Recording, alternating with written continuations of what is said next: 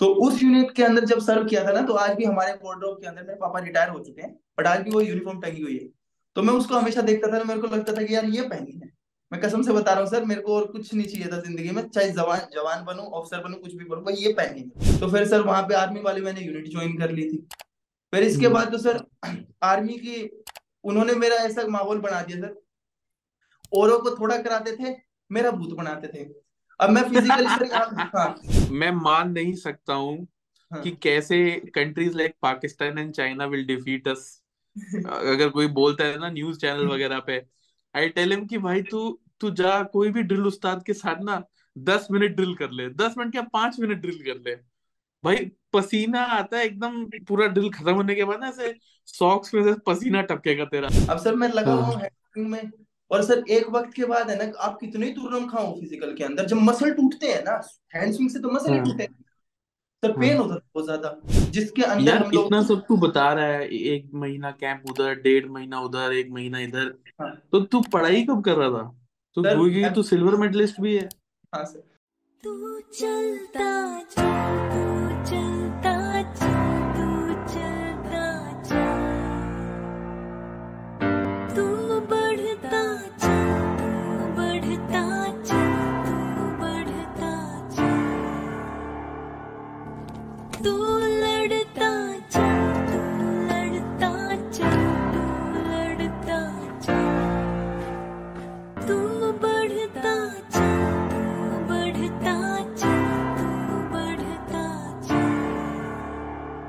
जय हिंद, वंदे मातरम और भारत माता की जय। स्वागत है आपका द फौजी शो में। द फौजी शो में सामाजिक जिम्मेदारी की तरफ एक विनम्र कोशिश है। इस शो से इकट्ठा किया हर पैसा भारत के वीर फाउंडेशन में जाएगा, ताकि हमारे शहीद भाई बहन की फैमिलीज को कोई भी आर्थिक समस्या ना आए। आपके एक लाइक, शेयर और सब्सक्राइब से किसी की सहायता हो सकती है, क्योंकि मैं खुद एक एक्स एन डी ए हूँ और नेशनल डिफेंस अकेडमी में तीन साल ट्रेनिंग किया हूँ। मैं सम्मान करता हूँ हर उस भाई बहन का जो सरहद पर है, ताकि हम जैसे लोग, आप और मैं, चैन की नींद सो सके। जय हिंद, वंदे मातरम, भारत माता की जय। स्वागत है आपका on the Fauji show. Today we have with us very special guest Rahul Sharma. We are available on Spotify, Apple Podcast, uh, mm-hmm. Amazon, सब पे है। तो if you're listening there, give us a five star rating। Rahul Sharma के साथ आज हम बात करेंगे about N C C, about how he was awarded the best cadet, और just imagine out of seventeen lakh cadets, if you are the best cadet, क्या feel होती है वो, feel होती होगी वो तुम्हारे लिए, तुम्हारे parents के लिए, and इसके इससे भी बात करेंगे उसके बारे में। He has got Raksha Mantri Padak in twenty twenty. He has saved someone's life, जिसके बारे में हम बात करेंगे। He went to Kirghizstan on a youth exchange program, represented India there. He was also in R D camp, तो उसके बारे में बात करेंगे। And uh, stay tuned और end तक देखना। Like, share, subscribe तो तुम्हें करना ही है, तो उसमें कोई शक मत रखना। So Rahul, uh, thank you so much for accepting my invitation. And it's a privilege and an honor to have you on our show. Uh, you know, Raksha Mantri Padak, best N C C cadet. Uh, I'm myself a third generation uh, N C C, ex-N C C cadet. ठीक है, my my father and grandfather were both in N C C. तो इसलिए हमारी family का काफी मतलब emotions uh, जुड़े हुए N C C के साथ। So आज हम तुझसे बात करेंगे N C C के बारे में इनिशियली। तो यार पहले अपने बारे में ऑडियंस को बता दे कि कौन है राहुल, क्या करता है। And you are an educator. Uh, uh, you you know guide people. Or you can connect to him on his Instagram. Uh, link is in description. So guys, uh, apart from his Instagram, do ch- also check out his YouTube channel and Telegram channel. Link is in description. He would be teaching free for all C D S aspirants from first March onwards. और बाकी आप इसको contact कर सकते हो through D M on Instagram. And free होगा. And it's along with notes. And everything will be available on his uh, Telegram channel, and um, so do check that out as well. And uh, बाकी quality है, because he has been an educator himself.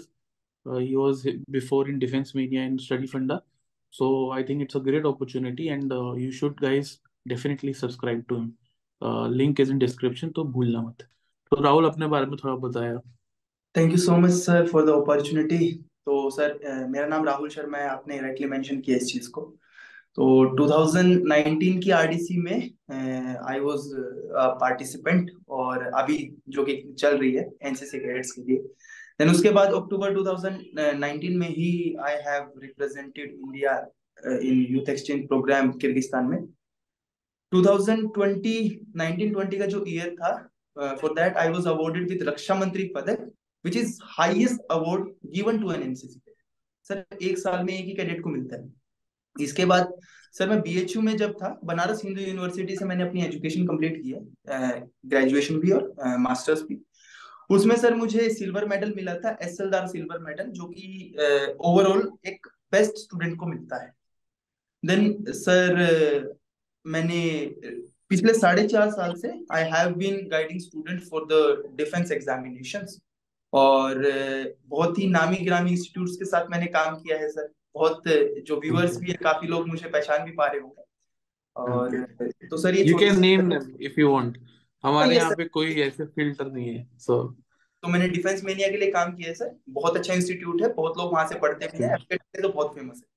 Study funda CAPF के लिए one of the best institute है sir India के अंदर। Selection rate EIR nine से लेके और पता नहीं कितने ज्यादा वहां से आते हैं, तो वहां पे भी मैंने काम किया है। इसी के साथ साथ ऑफलाइन इंस्टीट्यूशंस भी हैं सर, वाराणसी के अंदर काफी, वहां पे मैंने डिफेंस वाले इंस्टीट्यूट्स के अंदर भी काम किया है। और जो यूपी पीसीएस के लिए पढ़ाते हैं उनके साथ भी मैं काम कर चुका हूँ वाराणसी रीजन के।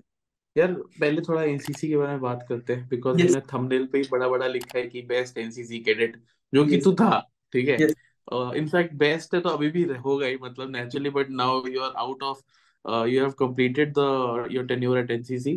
बट थोड़ा बता कि how did you got introduced to N C C, कहाँ पे हुआ, कॉलेज में, स्कूल में, and how was the selection procedure, and कैसा रहा वहाँ पे इनिशियल ट्रेनिंग, थोड़ा सा उसके बारे में बता, दोस्तों के बारे में।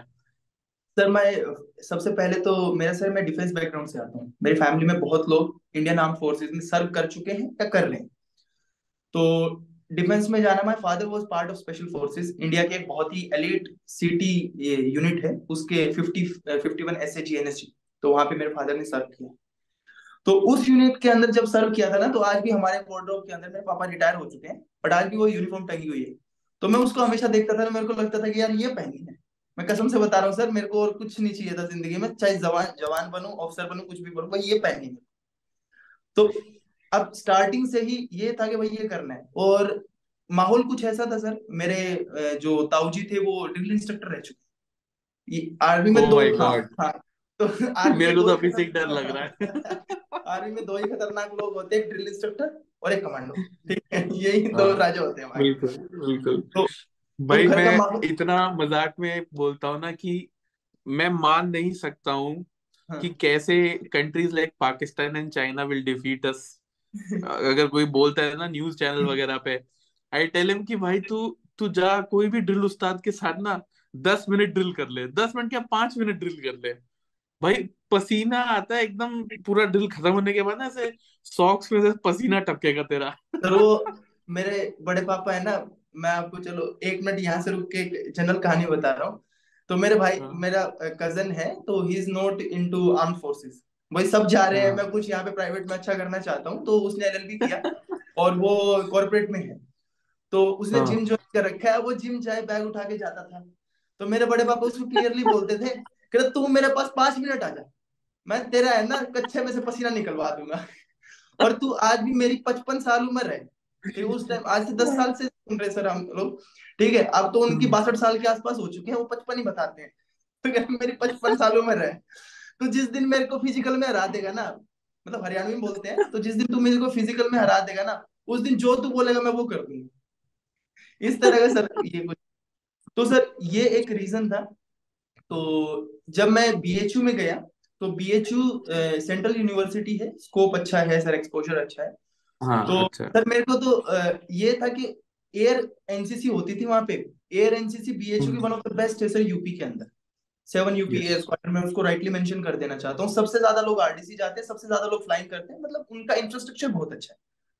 तो मुझे आज भी याद है एक अगस्त टू थाउजेंड सेवनटीन को मैंने पार्टिसिपेट किया था, मतलब उनके ना फ्लाइंग ये होती है, वो बेसिक एक रिक्रूटमेंट रिक्रूटमेंट निकालते हैं, और फिर रिक्रूटमेंट में भी क्योंकि उनके पास साठ ही वैकेंसी होती है, साठ से ज्यादा लोगों को एक बैच के अंदर लेते भी नहीं। तो मैंने उसमें टॉप किया था सर, मेरे को याद है। तो फिर ऐसा हुआ तो ऐसा हो गया सर, मैंने उसको टॉप किया ना, तो मैंने घर पे नहीं बताया कि मैं एनसीसी एयर वाली कर रहा हूँ।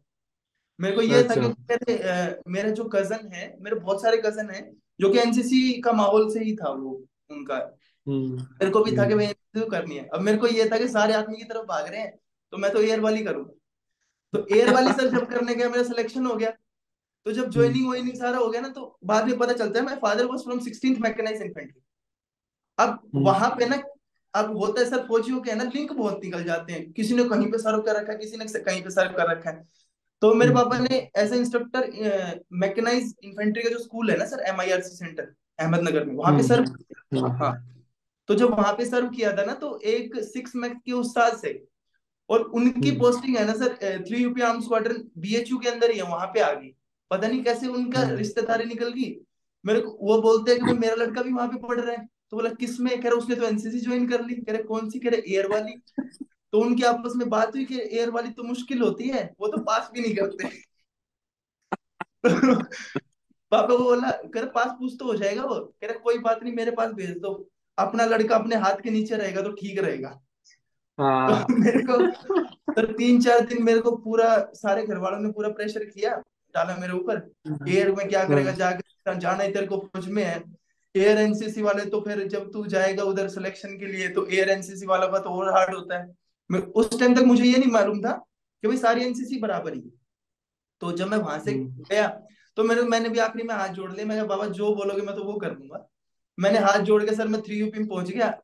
उधर जाके मैंने सबसे पहले तो जो अंकल जी थे, जाके उनको पैर छुए तो बोले हाँ भाई आजा, ठीक है। उन्होंने मेरे को खींच के वो वो थे सर ड्रिल स्टार, मारा खींच के ऊपर, फिर अपना घर छोड़ के दूसरे घर में घुस रहे। मैं कहा ना जी, मारा सर खींच के। तो अब मैं बोला कि कोई बात नहीं सर, अब तो यही करूंगा जो कुछ करूंगा। तो फिर सर वहां पे आर्मी वाली मैंने यूनिट ज्वाइन कर ली थी। फिर इसके बाद तो सर आर्मी की उन्होंने मेरा ऐसा माहौल बना दिया सर, औरों को थोड़ा कराते थे, मेरा भूत बनाते थे।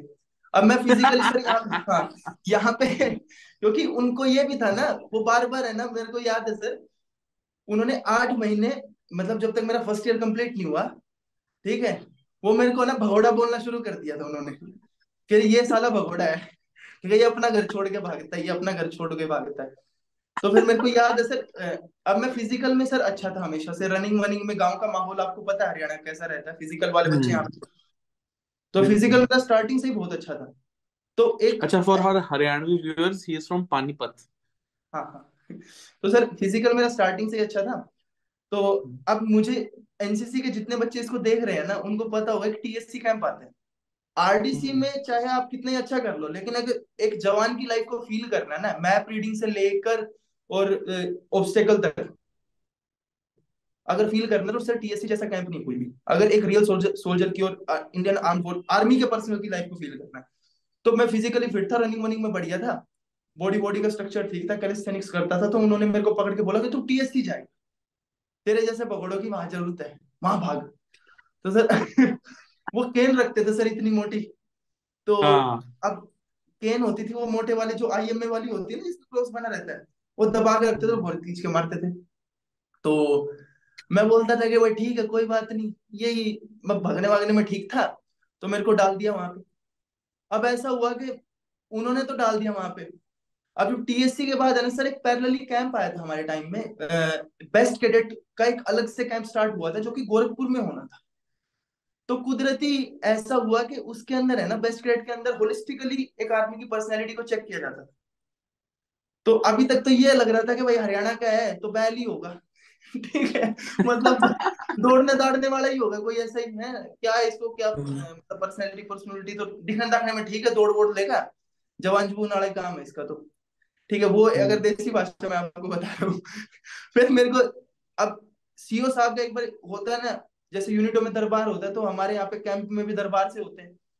तो टीएससी का कैंप चला हुआ था, तो दरबार हुआ, तो सबको बोला कि भाई कल है ना एक रिटन टेस्ट होगा और बेस्ट कैडेट के लिए, और वहां पे ना सर वाराणसी एक ग्रुप था मेरा, तो उसने बोला कि जो उन्होंने ये नहीं बताया कि हम लोग शॉर्ट लिस्ट कर रहे हैं कि जो आदमी यहाँ पे अच्छा परफॉर्म करेगा उसको हम गोरखपुर भेजेंगे बेस्ट कैडेट के लिए।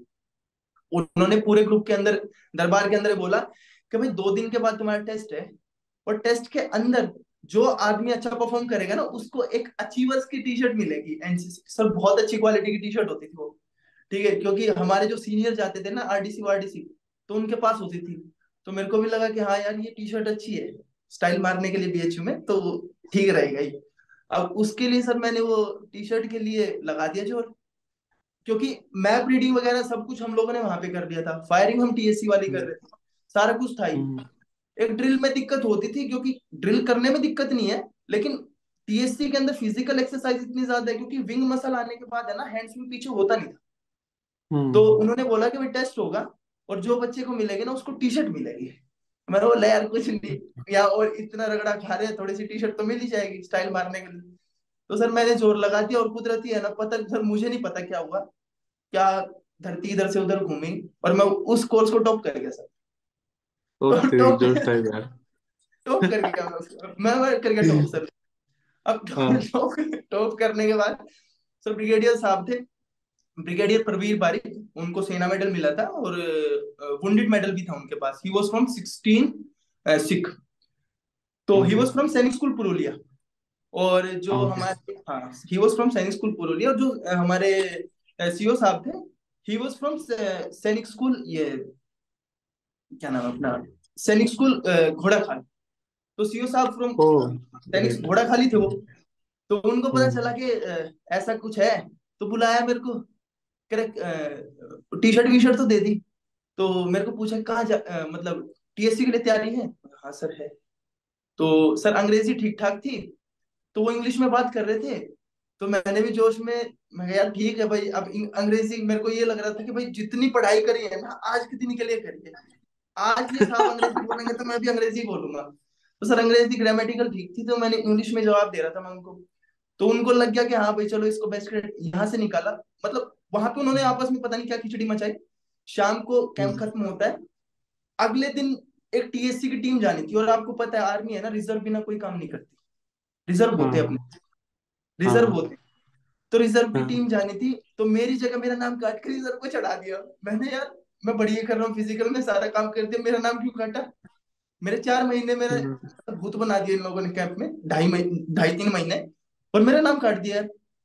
तो सर मेरे को बड़ा खराब लगा यार, ये तो बड़ा हुआ। तो मैं सीओ के पास पूछा, तो सीओ सर शाम शाम को आते हैं, वो आपको पता ही है कर्नल होते हैं, वो व्हाइट कलर के शॉर्ट्स पहन के आते हैं, व्हाइट कलर के शॉर्ट्स थे और वो पहन के कंधे पे हाथ रख के मेरे को बोलते हैं बड़ा दुख हुआ। मतलब सर वो मजे ले रहे थे, फिर बड़ा दुख हुआ अच्छा करने के बाद भी है ना। मैं सर फिर अब मैं क्या करूँ सर, मैंने तो अच्छा परफॉर्म किया सर, सारा कुछ किया, मेरा नाम क्यों काटा? तो बोला ठीक है कोई बात नहीं, चल एक काम कर तू बेस्ट ग्रेड के ले जा, गोरखपुर चला जा। तो सोलह जुलाई को गोरखपुर में कैंप होता है, मैं सोलह जुलाई गोरखपुर में चला गया सर। वहां पे भी पता नहीं सर क्या हुआ, इधर उधर थोड़ा सा वहां पे कुछ हुआ, इधर उधर की चीजें हुई, दुनिया पता नहीं कैसे घूमी, वहां पे मैं टॉप कर गया सर। वहां पे मुझे नहीं पता कैसे हुआ सर। कोई बोलता है ना कि मेहनत की, सर मैं तो बड़ा तक कामचोर लोग है ना इस दुनिया के, उनमें कुछ एक में शुमार हूंगा मैं। अगर मुझे लगता है ना कि इसमें बेस्ट कैसे चुने जाते हैं? बेस्ट ग्रेड सर बहुत सारे फंक्शंस होते हैं, जैसे फायरिंग एक होता है, देन okay. उसमें इंटरव्यू को भी कंसीडर करते हैं वो लोग, देन okay. उसमें okay. आपका रिटन टेस्ट भी होता है एक। जी जी के जीएस सर मेरी ओवरऑल अंडरस्टैंडिंग जियोपॉलिटिक्स की अच्छी थी, मुझे पता था कि मेरे को सीडीएस देना ही देना है, जाना ही जाना है। तो मैं छोटे मोटे करंट अफेयर देखता रहता था फोन में, उस टाइम तो रील्स तो आती नहीं थी सर, इंस्टाग्राम पे पोस्ट आती थी, हाँ, इन, हाँ। पोस्ट आती थी और वीडियो अपलोड होती थी, तो okay. वो देखने की बजाय मैं ना उसमें वो देख लेता था। ए, अपना स्टडी आईक्यू चैनल था सर, पुराना ही है, काफी पुराना है, तो उस टाइम से हाँ। डोकलाम का इशू भी छिड़ा हुआ था और बकायदा मुझे नहीं पता कैसे मैंने देख लिया, मेरी किस्मत भी अच्छी है। तो मैंने उसको देखा और वहां से वही मेरे से उन्होंने इंटरव्यू में पूछ लिया और मैंने बिल्कुल उनको है ना ऐसे, यहाँ पे दिक्कत है, यहाँ चिकन नेक कॉरिडोर के पास दिक्कत है, उनको लग गया कि हाँ बंदा ठीक है। और सर यही रीजन था कि मेरे को उन्होंने टॉप करा दिया वहाँ। okay, अब ग्रेट हो गया। अब जो आदमी बेस्ट ग्रेड लिस्ट में भी नहीं था है ना, बेस्ट कैडेट की लिस्ट में भी नहीं था, अब वो बेस्ट कैडेट बन गया यूपी डायरेक्टरेट का। तो फिर वहां से सर मुझे नहीं पता सर कैसे हुआ, और उसमें सर मुझे मेरी किस्मत सच में ही अच्छी थी सर, क्योंकि फायरिंग में ऐसा होता था कि एक सौ पचास मार्क्स की फायरिंग होनी थी, पांच राउंड मिलने थे हम लोगों को, वो पॉइंट टू टू से मारते ना सर टेन एक्स वाला शॉट, तो वो होनी थी।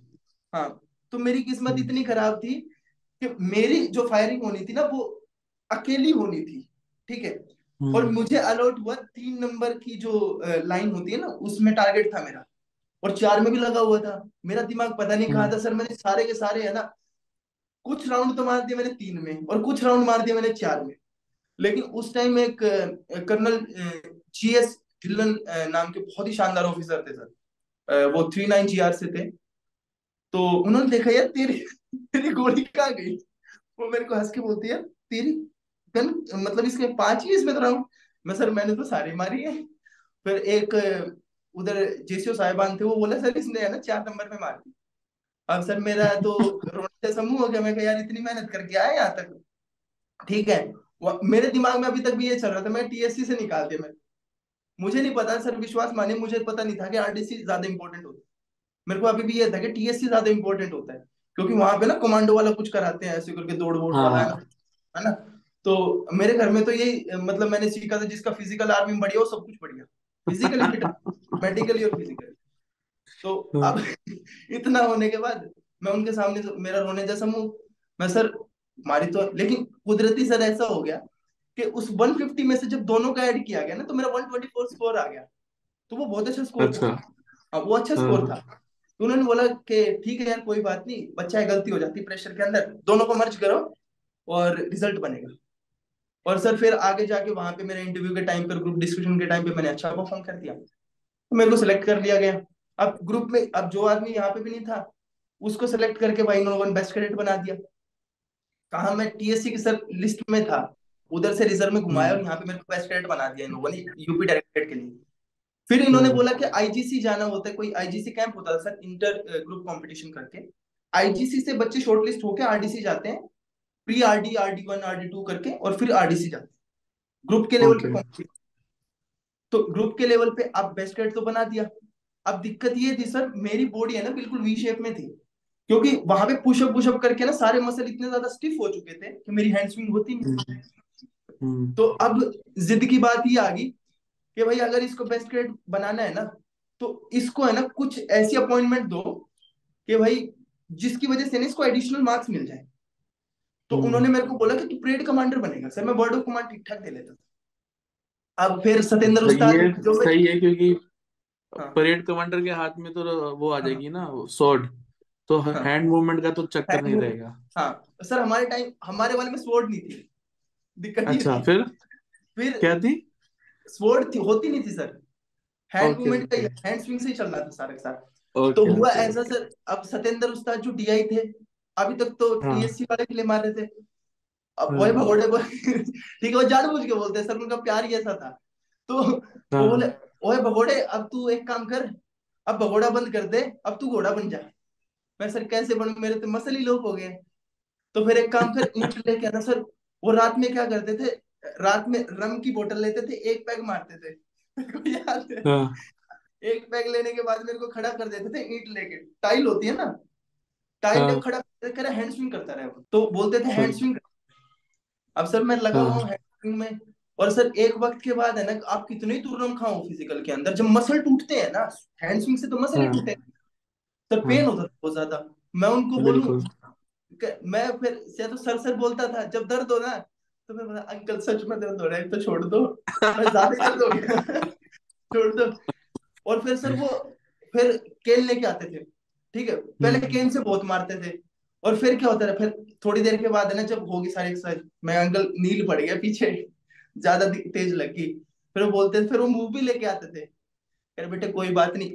काज बादाम बुदुम रखते थे सर, वो कैंटीन में मिलते हैं ना पूरा पैकेट अपना, हाँ। तो उसका किशमिश का और इसका पूरा खिलाते थे, कह रहा तू खाएगा भी मेरे पैसों से, सारा कुछ मेरे पैसों से करेगा, लेकिन अब तू आरडीसी जाएगा। तो सर मेरा मार मार के, एक कहावत है ना हरियाणवी में, मेरा मार मार के उन्होंने मोर बना दिया। इतने मारे इतने मारे, कहा मेरे मसल लोप हो रहे थे। बीस दिन के अंदर सर मैं चीता हो गया। मेरी हैंड स्विंग भी आने लग गई, क्योंकि जब मार पड़ती है ना फिर आदमी जोर लगाता है। तो डाइट अच्छी होगी, सारा कुछ हो गया, मेरी हैंड स्विंग आनी शुरू होगी। वर्ड ऑफ कमांड में सर वो प्लैंक पोजीशन में कहता चिल्लाता रहे। अब सर स्टार्टिंग में तो गले से आवाज आती थी, फिर पेट से आनी शुरू होगी, तो मुझे पता चल गया। और उनका ये था ना, कह रहा कि गाना आता है, मगर सर गाना तो नहीं आता। कह रहा फिर गाना शुरू कर। तो सर गाना वो बोलते थे कि वर्ड ऑफ कमांड को है ना हमेशा लय में गाना चाहिए, कि तीनों तीन में दाहिने छक्का दाहिने मुड़, पूरा दिन है ना यही बुलवाते रहते थे। अब ये लय सर जब मैंने इसको कंबाइन किया ना, तो बहुत ही वर्ड ऑफ कमांड भी है ना लय का खेल है सारा का सारा, आपको तो खैर बिल्कुल बिल्कुल हाँ बिल्कुल। तो वर्ड ऑफ कमांड के ऊपर ही सारा खेल है।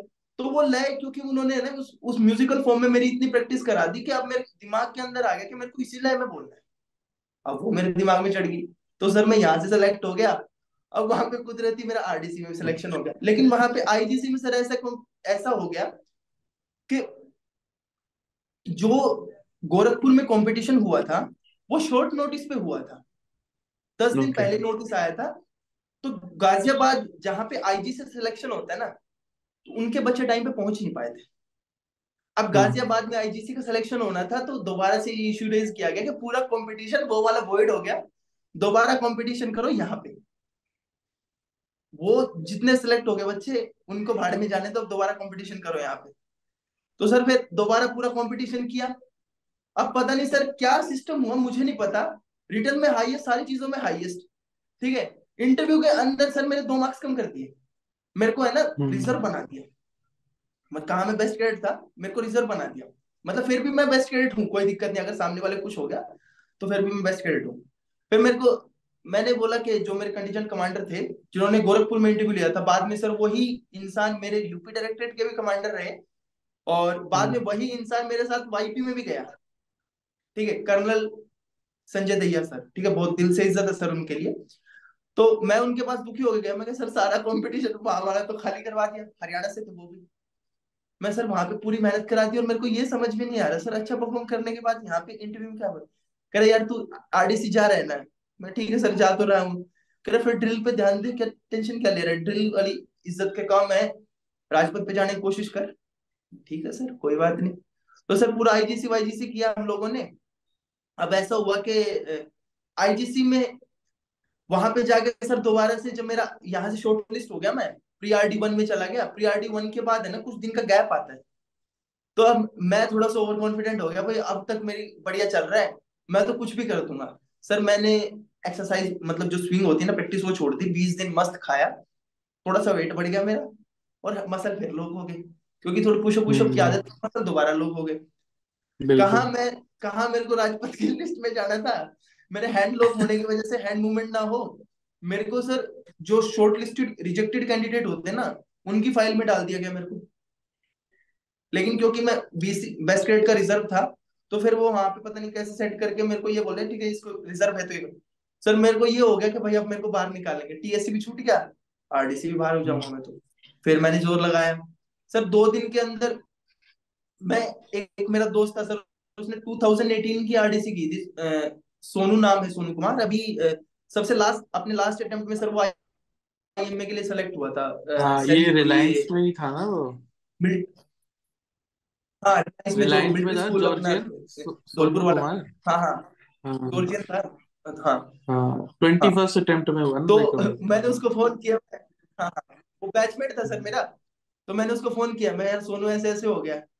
कह रहे नए जूते मिले हैं, मैंने बोला हाँ मिले हैं।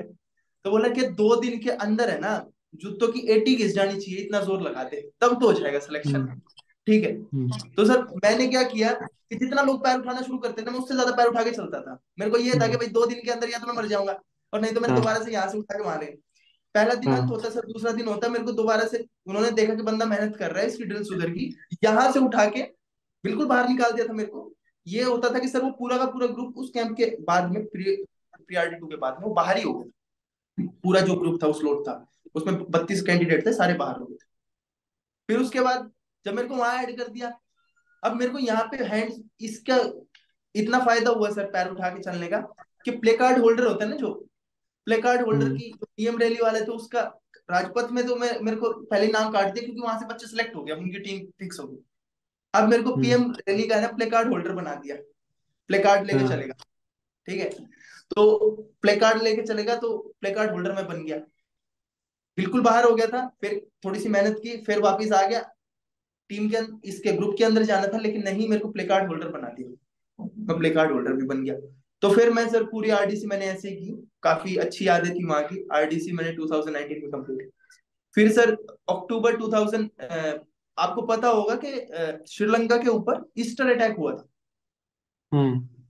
ईस्टर अटैक की वजह से जितनी भी डिप्लोमेटिक समिट्स थी या डिप्लोमेटिक मीटिंग्स थी, सारी कैंसिल हो गई। तो मेरा पहला कॉल आया था सर, जो श्रीलंका फर्स्ट डेलीगेशन था उसमें मेरा कॉल आया था, उसमें okay. नाम था मेरा। अब okay. उसमें नाम था, तो नाम नूम ऐड हो गया, सारा कुछ हो गया। मैं खुशी, मैं यार बढ़िया, भाई श्रीलंका जा रहा है, ठीक है। गांव में बता, यार दोस्तों में बता दिया, पार्टी पार्टी होगी सर, ठीक है। पार्टी में भी सात आठ हजार रुपए खर्च कर दिए, लेकिन बाद oh बाद, बाद में पता चलता है, क्योंकि यार सर दोस्त ऐसे सारे सैनिक स्कूल वाले फ्रेंड सर्कल ऐसा है मेरा, तो पैसा खर्च कर दिया। और दो दिन बाद पता चलता है कि भाई वो डिप्लोमेटिक जो मीटिंग थी वो सारी कैंसिल हो गई। अब सर एनसीसी के अंदर है ना, एक वो सौ सौ सौ बच्चे जाते हैं वाईपीज, उसमें से एक डेलीगेशन जो सबसे बीस लोगों का डेलीगेशन था वो तो कैंसिल ही कर दिया। अब तो उस डेलीगेशन को कैंसिल कर दिया, तो लोगों की वैकेंसी तो गिरेंगी। तो भैया जब उस, अब मेरा नाम आने का स्कोप बहुत ना के बराबर थे, अब दोबारा तो नहीं आएगा, ठीक है। मेरे को लग गया नाम तो नहीं आएगा, पैसे भी गए, वाईपी का सपना भी गया, कुछ फायदा नहीं। सितंबर की बात है सर, ये सितंबर की, सितंबर सितंबर फर्स्ट वीक की बात है, जब जाना था शायद पाँच सितंबर या कुछ ऐसे ही जाना था, पाँच या सात सितंबर के आसपास जाना था। मैं बर्बाद हो गया यार, कुछ नहीं यार, नुकसान हो गया। तो फिर दो तीन दिन के लिए सर काशी विश्वनाथ का मंदिर है, मैं काफी धार्मिक हो गया। ये भगवान, ये तो आपने बुरी करी, सपने दिखा के सपने छीनने नहीं चाहिए थे। तो किस्मत, फिर सर किस्मत ने थोड़ा साथ दिया। अब दोबारा से आता है वो सर कल्चरल डेलीगेशन था। कल्चर एनसीसी में दो तरह के डेलीगेशन जाते हैं बाहर, एक होते कल्चरल डेलीगेशन जिसमें घूमने फिरने का काम है, वो आप अपने yes. पैसे से कर सकते हो। लेकिन यहाँ पे एक खूबी ये होती है कि भाई आप एज अ रिप्रेजेंटेटिव बन के जा रहे हो तो अच्छा रहता है, ठीक है, सपोर्ट मिलता है। लेकिन जब आप यहाँ से, एक होता है मिलिट्रिस्टिक डेलीगेशन, जैसे रशिया में जाता है, कजाकिस्तान में जाता है, किर्गिस्तान में, वहां पे आपको मिलिट्री ट्रेनिंग कराते हैं, ठीक है सर। एक फायरिंग कराएंगे, क्लाशनिकोव सीरीज की पिस्टल चलवाएंगे आपसे, बढ़िया से आपका काम करा के देंगे, मजा आता है। अब कहाँ सर, मैं कल्चरल डेलीगेशन से नाम कट गया, मैं उसके लिए रो रहा था। जिंदगी में सर होता है ना, कुछ ना कुछ अच्छे के लिए होता है। मेरे को दोबारा से यहाँ पे ये मिल गया और मेरे को डाल दिया मिलिट्रिस्टिक डेलीगेशन के अंदर। हम लोग पांच लोग गए थे वहां पे, जाके सर जो फायरिंग वायरिंग, मैं जिंदगी में सर, यहाँ पे हम पॉइंट टू टू चलाते हैं, वहां पे सर उनके राइफलों का है ना, हम लोगों ने मतलब तोते उड़ा दिए, कहते हैं ना, बिल्कुल उसको मजे किया सर वहां पे, जो जेन्युइन होता है सीखने के तौर पे सर। उनकी टेक्नोलॉजी, व्हाइट पासपोर्ट पे गए थे, ब्लू पे गए थे? नहीं सर, व्हाइट नहीं मिलता हम लोगों को, ब्लू ही मिलता है okay. लेकिन वो डिप्लोमेटिकली okay. अटेस्ट होता है। अब डिप्लोमेटिक चैनल okay. से हमारी एंट्री और आउट हो रहा है हम लोगों का। फिर ओके बढ़िया था सर वो भी। और मतलब किर्गिस्तान के तो बाकी कंट्री से भी कैडेट्स आए होंगे? हाँ, नहीं सर, किर्गिस्तान में एक्चुअली वो मिलिट्रिस्टिक डेलीगेशन था ना, कल्चरल डेलीगेशन में अलग अलग कंट्री से आते हैं, मिलिट्रिस्टिक डेलीगेशन होता ही नहीं। जैसे रशिया, किर्गिस्तान के कैडेट्स तो होंगे ही, राइट? हाँ, किर्गिस्तान के सर उनका, जैसे हमारे यहाँ पे आई एम ए है ना, आई एम ए भी नहीं, एन डी ए है जैसे, तो उनका वहाँ पे एक इंस्टीट्यूट है जिसका नाम है लिशियम, तो लिशियम के कैडेट्स होते हैं वो। लिशियम के कैडेट्स के साथ हमारा टाई अप था।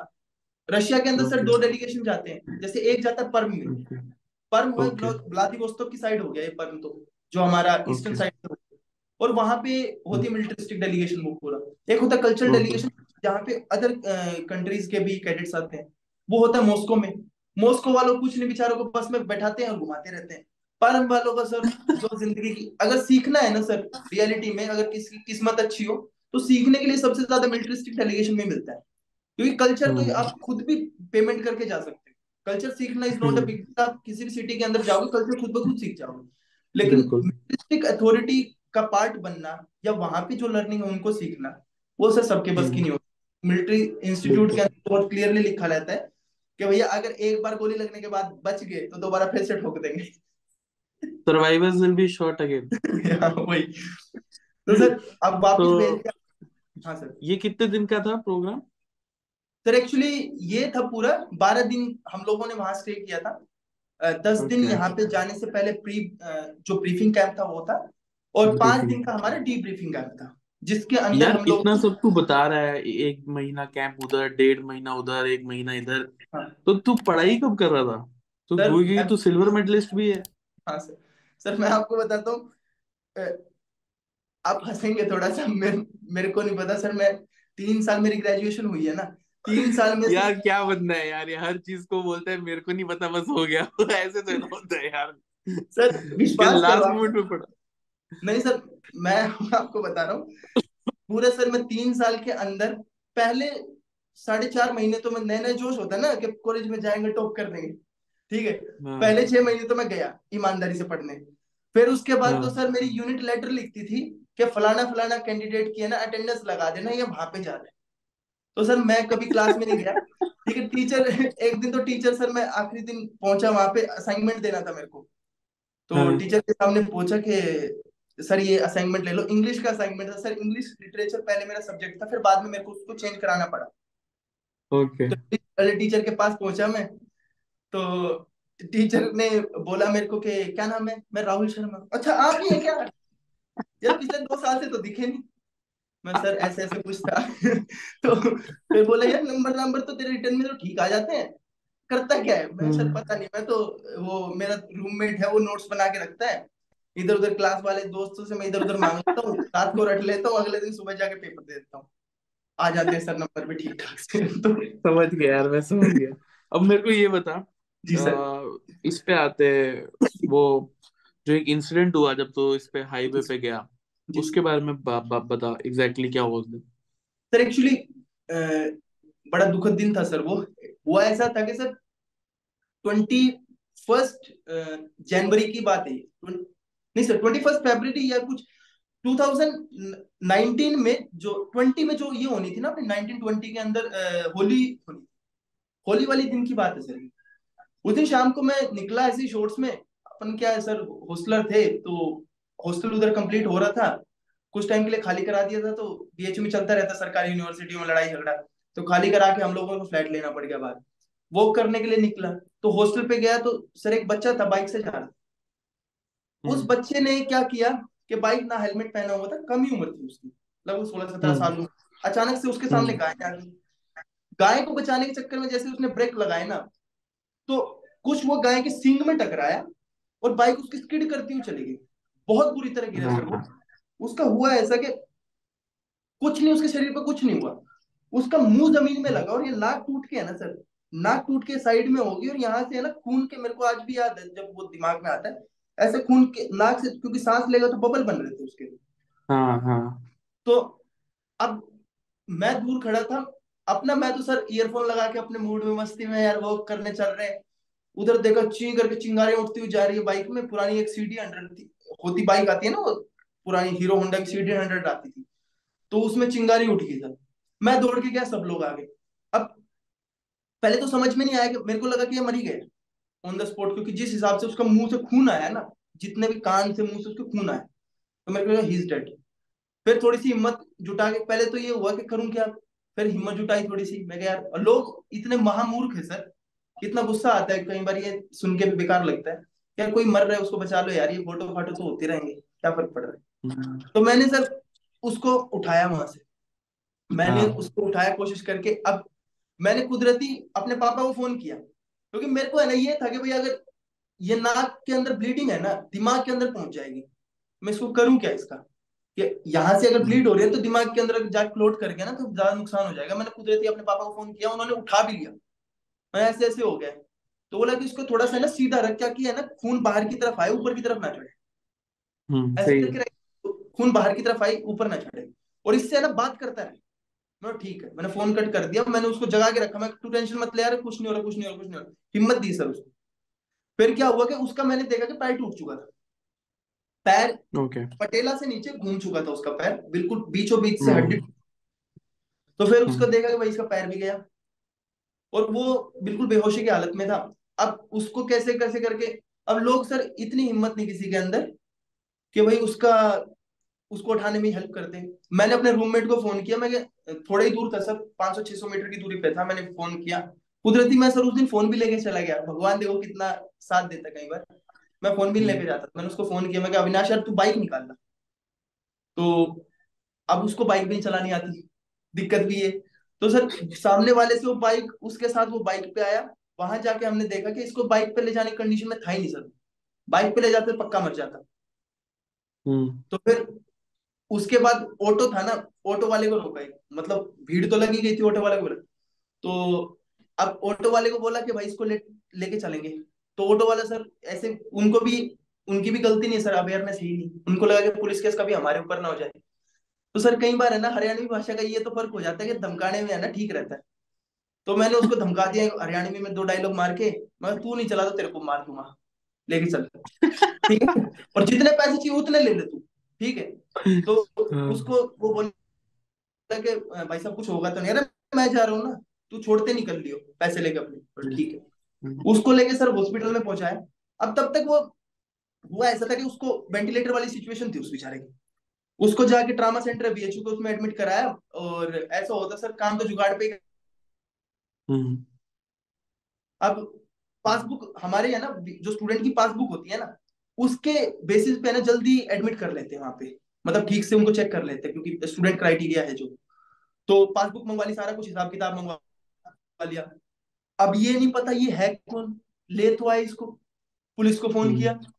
अब एक पुलिस वाले को फोन करें तो वो बोले कि हमारे यहाँ का केस नहीं, दूसरे वाले को फोन करे तो यहाँ का केस नहीं, एक सौ बारह नंबर पे फोन करे तो उन्होंने बोला हमने पुलिस भेज दी। तो अभी क्या हुआ कि उन्होंने मेरा नंबर दे दिया पुलिस वालों को, अब पुलिस वाले मेरे को तंग कर रहे हैं कि क्यों उठा के लाए, एम्बुलेंस आनी थी। मैं क्या मूर्ख आदमी है, पड़ा पड़ा मर जाता वहां पे। तो एक सर होता है ना कि उनको लगता है कि सब लोग मूर्ख हैं, तो सर मैं डरपोक तो था नहीं। अब वो पुलिस वाला सामने आया तो मेरे को बोला कि जाके चौकी में लिखवा के आओ, तो वो मैंने भी सर थोड़ा सा वहां पे उनको बोल दिया, मैं आपका नौकर नहीं लगा हुआ मैं, ये आपकी ड्यूटी है, मैं इसको यहाँ पे लेके आ चुका हूँ, आप लोग इसके घर वालों को ढूंढो, और आपके बस का ना हो तो मेरे को बताओ, फिर मैं आपको भी मैं देख लेता हूँ।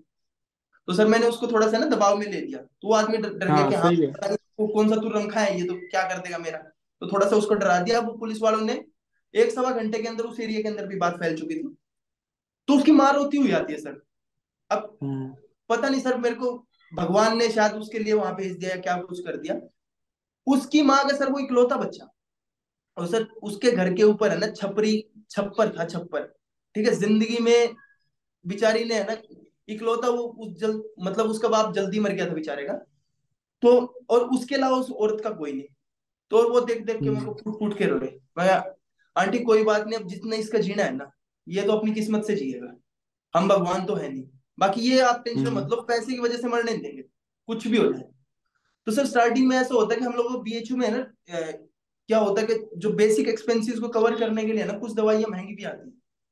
तो मेरे मुझे याद है कि जब मैं ये गया था ना, अब सर वही लाइफ का सर्कल आता है घूम घूम के, जब मैं बेस्ट कैडेट गया था ना तो उससे दो दिन पहले मेरे बेस्ट कैडेट के पैसे आए थे सर, ठीक है, साढ़े बारह हजार रुपये आए थे कैंप के, है ना जो आप बेस्ट कैडेट में अच्छा परफॉर्म करते हो, गोरखपुर वाले कैंप के आए हो, यहाँ वाले कैंप के आए, अच्छा परफॉर्म करते हो तो पैसे आते हैं सर, साढ़े ग्यारह हजार रुपये आए सर। कुदरती पता नहीं उस दिन दिमाग काम कर गया, अविनाश मेरा वॉलेट लेके आ गया, पैसे निकाले, वो ग्यारह हजार रुपये लेके उस आंटी के हाथ में दे दिया, और बाकी दवाई ववाई का काम हमने चला दिया उसको।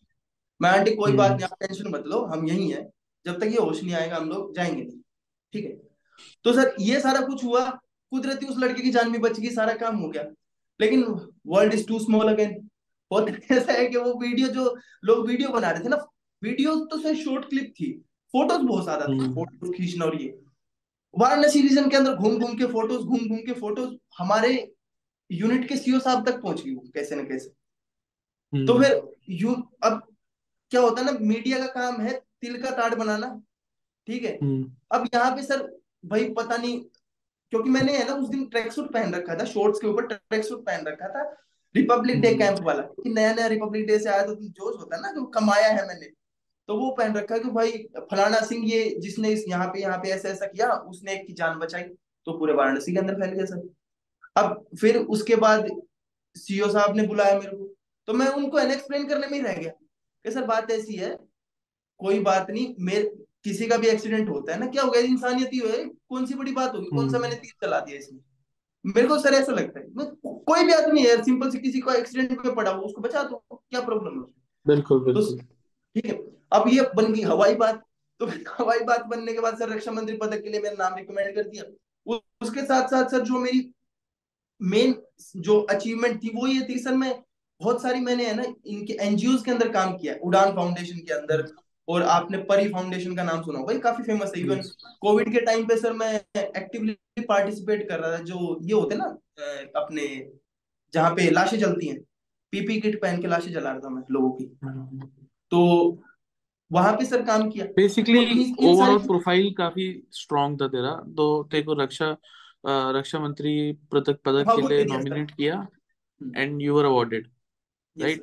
तो राहुल अब मेरे को ये बता कि जिस दिन फिर तेरे को पता चला, पहले तो पहले पता चल गया होगा कि यार मेरे को ऐसे ये मिल रहा है पदक, तो क्या घर पे क्या था, दोस्तों में क्या था, तेरे मन में क्या था, और फिर जब तेरे को मिला जिस दिन सेरेमनी में, तो फिर उस दिन क्या चल रहा था दिमाग में। सर एक्चुअली दो तरह की फीलिंग थी, या तो मैंने लाइफ के अंदर अच्छा किया है इसलिए मुझे मिल रहा है, इसके लिए मैं खुश हो जाऊं, या फिर उस इंसिडेंट के लिए कि भाई किसी की जान बचा दी और हवा बन गई और उसके लिए मुझे पकड़ा दिया, उसके लिए बेकार दुखी हो जाओ। तो मुझे सब एक्चुअली उस पॉइंट ऑफ टाइम पे मेरे को समझ में ही नहीं आ रहा था कि मेरा रिएक्शन क्या होना चाहिए। अब मैंने बता तो दिया, घर वालों को बता दिया, उनको भी हाँ बहुत बढ़िया बहुत बढ़िया। अब ये बात है ना गाँव में तो बहुत ईजिली फैल जाती है, गाँव में फैल गई, भाई राजनाथ सिंह पदक देंगे, एनसीसी का सबसे बड़ा पदक है ना, पता नहीं क्या हो गया। ठीक, मतलब मेरे को है ना आज भी सर है ना इतना कुछ वाव लगता नहीं, कसम से बता रहा हूँ मैं, मिल गया मेरे को, ठीक है मैं हाँ भाई मिल गया, हो गया सारा काम, लेकिन ऐसा है ना कुछ वाव नहीं लगता। बहुत लोग है ना सर, मैं बिल्कुल आपको है ना इस चीज को खुल के बोल रहा हूँ, ये रक्षा मंत्री पदक है ना लाइफ सेविंग के लिए ही, एक्चुअली आप किसी की जान बचा दो। तो बहुत लोग है ना इसका प्रचार कर करके है ना पता नहीं कहाँ कहाँ तक पहुंच गए। मैंने अच्छा। कोशिश, हाँ मैं बता रहा हूँ सर, रोडीज से लेकर पता नहीं कहाँ कहाँ तक, और ऐसा झूठ बिकता है सर, मैंने भी देखा है रोडीज वाला ऑडिशन, विश्वास मानिए सर झूठ बिकता है, झूठ बिकता है। और यहाँ मेरे पास भी प्रपोजल आए हैं कि ऐसा कर लो वैसा कर लो, इसका पार्ट बन जाओ, उसको क्या करेंगे सर, फौज में जाना था ठीक है, वो बाप पापा वाली यूनिफॉर्म टंगी हुई है, आज भी ये लगता है नहीं भगवान तू मेडिकली फिट करा दे, ठीक है यही पहननी है, आज भी ऐसा लगता है सर, विश्वास मानिए। तो उससे ज्यादा सर कुछ है ही नहीं। तो इस चीज का है ना मैं उसमें इतनी चीज में समराइज करता हूँ ना कि भाई जिंदगी है ना यार, किसी की बचा तो क्या फर्क पड़ता है कल को है ना। अच्छा you are Still in touch with that guy जिसको चोट लगी? हाँ सर, क्या बोला था वो जब जागा, फिर क्या बोला उसने? कुछ नहीं सर, वो बाद में पता चला वो गर्लफ्रेंड से मिलके आ रहा था अपनी, घर से लेट हो गया तो उसकी माँ का फोन आ गया। औरत का चक्कर बाबू भैया, औरत का चक्कर। ओ यार, पर चलो you saved him ना, that's more important। बढ़िया Rahul, it was ji wonderful uh, talking to you for last one hour। uh, मेरे को ये बता, अब जाने से पहले जब लास्ट दिन था एनसीसी का तेरा सी सर्टिफिकेट का, तो उस समय तेरे को कैसा लग रहा था? नॉस्टैल्जिक तो होगा बिकॉज इतने साल से तू कर रहा था, तो वो कैसा था? सर एक्चुअली जिस टाइम है ना मैं लास्ट टाइम मेरी यूनिट में कोई फेयरवेल ही नहीं हुई सर, क्योंकि कोविड का टाइम था। तो मेरे को ये था कि भाई मैं ना अपनी यूनिट को कुछ देके जा रहा।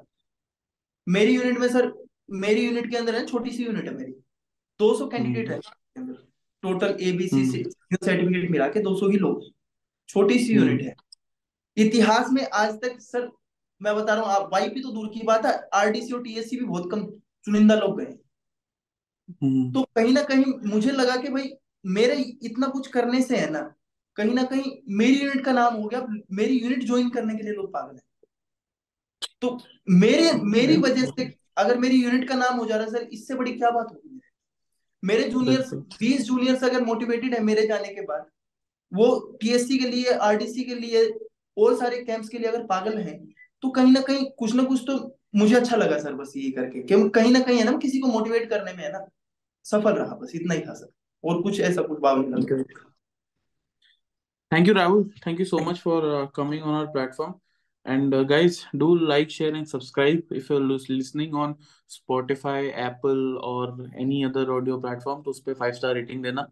And this is the part one of our conversation with uh, Rahul. We will make another video जिसमें हम C D S, F CAT, and uh, S S B की बात करेंगे, as इसने C D S, F CAT पांच पांच बार दोनों clear किया and uh, S S B में he has given fourteen attempts जिसमें कभी screen out नहीं हुआ.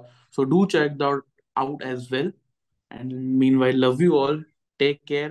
और आज इस वीडियो से जो आपको सीख मिली है upon how to react, how to work hard, you know, ये तो ये बंदा humble है तभी ये बोल रहे हैं मेरे को पता नहीं क्या हुआ.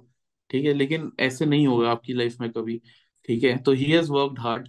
तुम्हें भी मतलब put in मानना है, तो इसलिए जोश हाई रखो, मोरल हाई रखो, एंड जोश टाइप कार्रवाई करो. And all the best. और जो भी एनसीसी कैडेट्स देख रहे हैं, सो so, एक बार अपने घर के अंदर जोश टाइप सल्यूट मार दो बंदे को, पूरी यूनिफॉर्म बैच पहन के. तो जोश टाइप बंदा है भाई Rahul, and we wish you all the best. बाकी we are looking forward to second video with you. Yes.